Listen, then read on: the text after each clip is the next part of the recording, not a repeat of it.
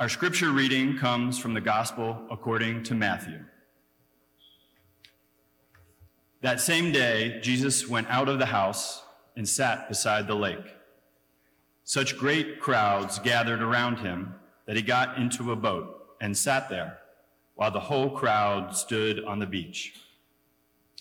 And he told them many things in parables, saying, Listen, a sower went out to sow.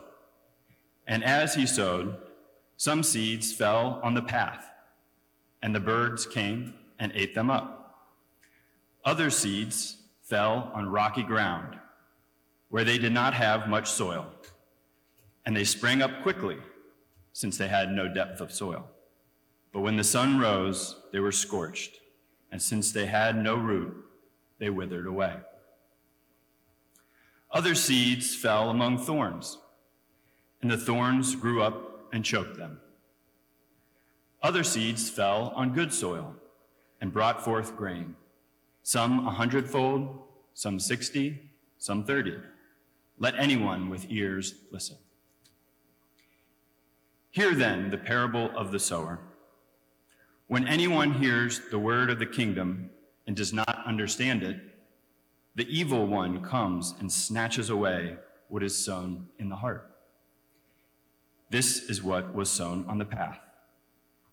As for what was sown on rocky ground, this is the one who hears the word and immediately receives it with joy.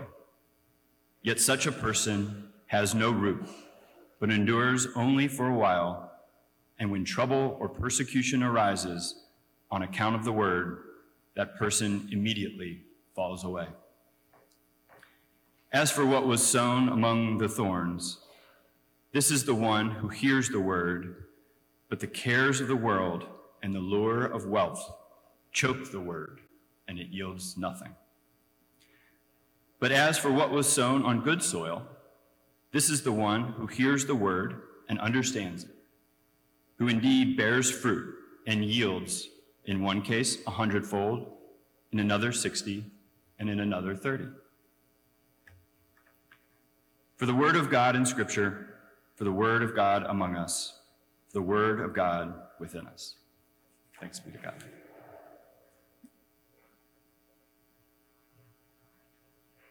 Good morning and welcome. It is good to be beginning the fall with you back in worship. Good to welcome our choir back and their beautiful music. Good to be uh, looking forward to some time of fellowship following the service. Our blessings are many. We have much for which to be thankful. Let us pray.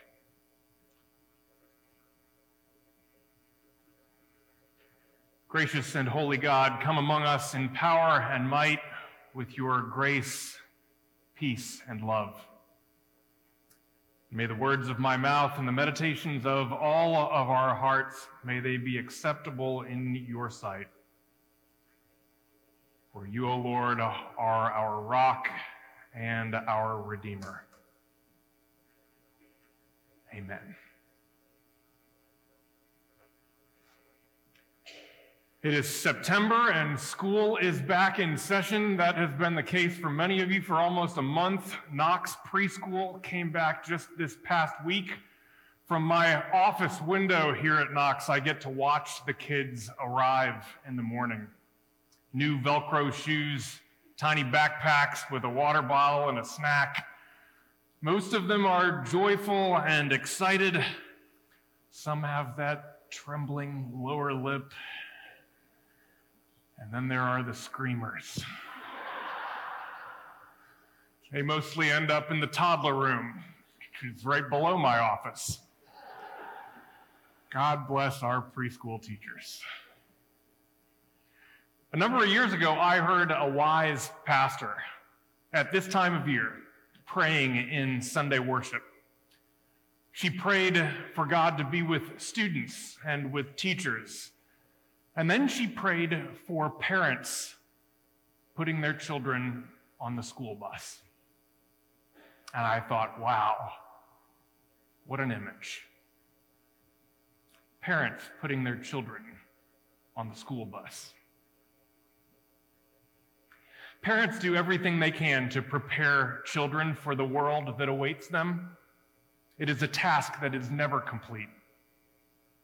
We want them to have plenty of security and confidence and a feeling of safety as they learn and grow and explore the world. And we want them to know that the world is risky and under no circumstance should they talk to strangers. Somewhere in between those boundaries lie those many moments of learning to let go. That begin on that first preschool drop off and continue until the day they move out and even beyond. We release them into the world.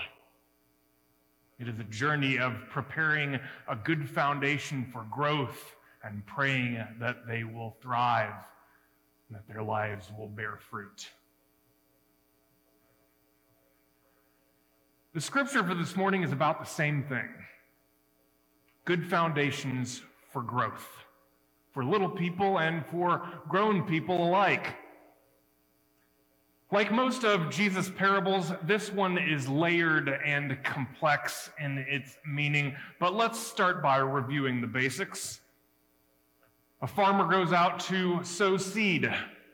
Some falls on the path and is eaten by birds. Some falls on rocky ground. It springs up fast, but it is burned up by its lack of good roots. Some takes root among the thorns and is eventually choked by weeds. And some lands in dark, rich soil and will grow, thrive, and bear fruit. On the surface, it is a simple story. A skilled farmer knows just how to grow a good crop. A farmer friend of mine jokes that he's always being asked what he is growing, and people want to hear about carrots and lettuces and tomatoes, but the truth is, he's growing soil. We're composters, he says, cover croppers, mulchers, companion planters, because we understand that before we can grow anything else, we have to grow good soil. Taking care of these foundations matters if you're a farmer. So it is with our children. Putting your parent or putting your children onto the school bus for a parent is a journey that goes with a lot of preparation and effort. School supplies and medical forms and new pairs of shoes, getting the schedule right, daily probing conversations after school and in the evening in the car about homework and what happened in class and with friends. All of it because there are questions that remain in the back of a parent's mind. Are our seeds thriving? What other care will be required tomorrow?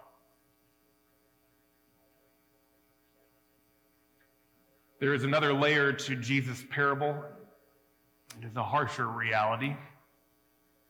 In the real world, some seeds don't get the care they deserve. It is fairly inconsequential to forget to water your flowers. But what about children whose parents have done no preparation to put them on the bus? It is a reality some of us prefer not to think about, though it is far too common. In the first century, this parable Jesus tells is not at all about the quest for a quality landscaping service, it is about survival itself. Seeds poorly cared for translate to hunger and death. The cruel, real world meaning of this parable is that for reasons that are unfair, there are seeds, children, and adults too, who have less of a chance to thrive than others. And this is true even though they began as perfectly good seeds. Also troubling in this parable is the idea that even a good gardener cannot control everything. Some seeds are planted in solid earth, good, fertile soil. But a flood or a drought or a season of great weather suddenly interrupted by a hailstorm can devastate an otherwise healthy garden. Parents know this too, for there are many among us who have given the same great love and care to each child they've put onto the bus, only to have a car accident or an addiction or a cancer diagnosis or countless other threats irreversibly alter a life. It is so unfair. So you put them on the bus and pray.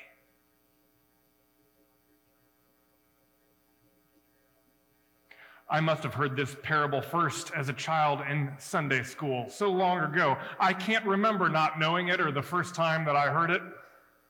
It's always seemed rather simple to me, but actually it is quite amazing. In a few short lines, Jesus captures so much about the journey of life. He teaches about the importance of good soil, active care for the grounding of our own lives and the lives of our loved ones. He acknowledges the deep difficulty and injustice endured by people who do not have a good place to grow. And he has shown us that no matter how hard we try, there will be threats in our life far beyond our control. That is a well told story.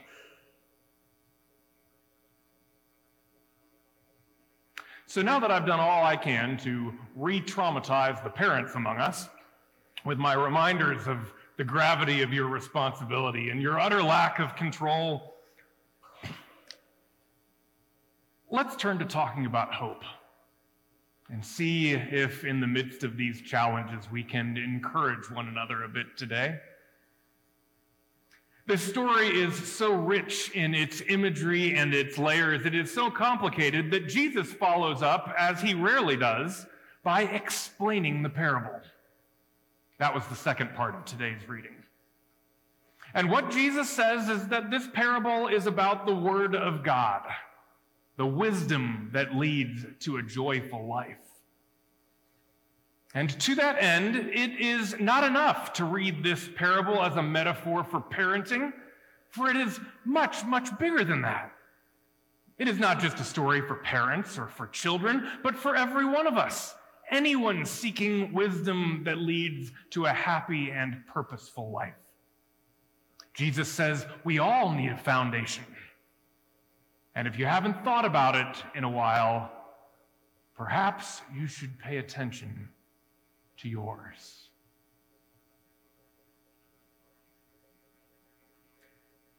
It won't surprise me at all to know that some of you got up and came to church today not really sure why you're doing it. Church seems like the right thing to do, but a lot of folks don't come. It takes a long time to make good soil, and sometimes the results are slow in coming or hard to see. I don't judge you for these feelings, I understand them. I don't show up each Sunday feeling like some kind of a spiritual giant. Much of the time, I come to work just as insecure as other working people, hoping that my mistakes won't be too visible or too distracting. I don't want you to see too much of the soil in my life that has been rocky or the weeds in my life that choke out the Word of God or how completely ill prepared my children would be for the journey of life if it were all left up to me. On my better days, I remember that church is not all about me, but it's about the work that we all come to do together. And I get to be a part of it too. We are here because we share something that matters good soil and strong foundations for the lives of real people. That is what we're doing here together. We are here to create good soil and strong foundations with the help of the Word of God. Here are a few brief reminders of how it happens. Some of it is about children and parents. We teach Bible stories here. Children learn stories here, ancient stories about character and goodness and justice. They are taught by adults who they form relationships with, adults who care about these things. As our children become teens, our youth group adds to the good soil. We don't teach platitudes and religious moralisms to our youth at Knox. We provide a safe place for them to struggle with the wisdom of the Bible and with the injustices they find in the world so that they can be active in making their part of the world a better place. We pay extra attention to places in our community where children need rich soil, where they may not have a well resourced adult watching them get on the bus. Just a week ago, we worked with Third Presbyterian Church to help them hire their first program director for the Hope Center in East Westwood. His job will be to supervise and scale up the good work in that community to tutor and mentor children to prevent violence and drug use among young adults. There are good seeds in that community. We want them to have a chance to grow.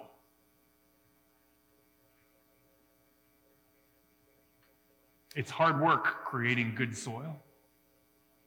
And to keep ourselves from being overwhelmed by the journey, we come here on Sundays to play and sing together. We will gather on the lawn, or if it's raining, in the commons after worship. And we will play games and share a meal and laugh with one another and welcome the gifts of friendship into our lives. We'll have a welcome tent on the corner so that our neighbors will know that we want them to be a part of us our children will sing together. We sing together in here during worship because your week should begin each Sunday with something that is beautiful for beauty's own sake and for God's sake. You may not know it, but other songs are sung here in between Sundays. Every Wednesday afternoon, about 50 people gather in our social hall they come with loved ones who are experiencing Alzheimer's or dementia. They have lost much of their memory, but songs still remain. So they come to sing together. I pass by sometimes in the hallway while the door stands open. It is both beautiful and painful to behold. Sometimes seeds that have had a lifetime of healthy growth are suddenly struck by a storm. We are here to do what we can to help. When I say we, I mean the church. And the church is not a building or a budget, it is all of us. We are strong to do this work because of the gifts that God has given each one of us. Sunday school teachers for our children, and musicians who lead us as we sing, tutors and mentors and visionaries who volunteer in mission, authentic, vulnerable people who listen and pray with friends who are struggling. And we are able to do it all not because we are so good or faithful or smart, but because we come together to ground ourselves in the Word of God. We come to be swept up in a little story about a farmer, 200 words long. It contains within it the mysteries of being a parent, the injustices of, the po- of poverty, and the limits of our control. And in sharing these stories and leaning into the grace of God, we find courage together to begin another week in a world full of threats and hopes and dreams. This is the small miracle of Knox Presbyterian Church. Think you don't have anything to contribute? Nonsense. You know what I think most people come to church for? Kindness. Kindness. The simple hope that in this hard world, someone at, a, someone at a place that's called church might smile and say hello and welcome a friendship. We want to grow together and keep at bay as much as we can the weeds and thorns that threaten our lives. It starts by being kind. My farmer friend reminds me that in one tablespoon of good, rich soil, there is more life than the number of people who live on this planet. Billions. Billions. A whole ecosystem surviving and thriving and creating life in a tablespoon. It's just teeming with life. Here at Knox, in our small corner of Cincinnati, we are not a huge place. We're not curing cancer or ending the war in Ukraine, but we have a powerful gift to share. We are given the chance to start each week by engaging in kindnesses that can change the life of someone else maybe even your own. Thank God for good soil and a place to grow. Amen.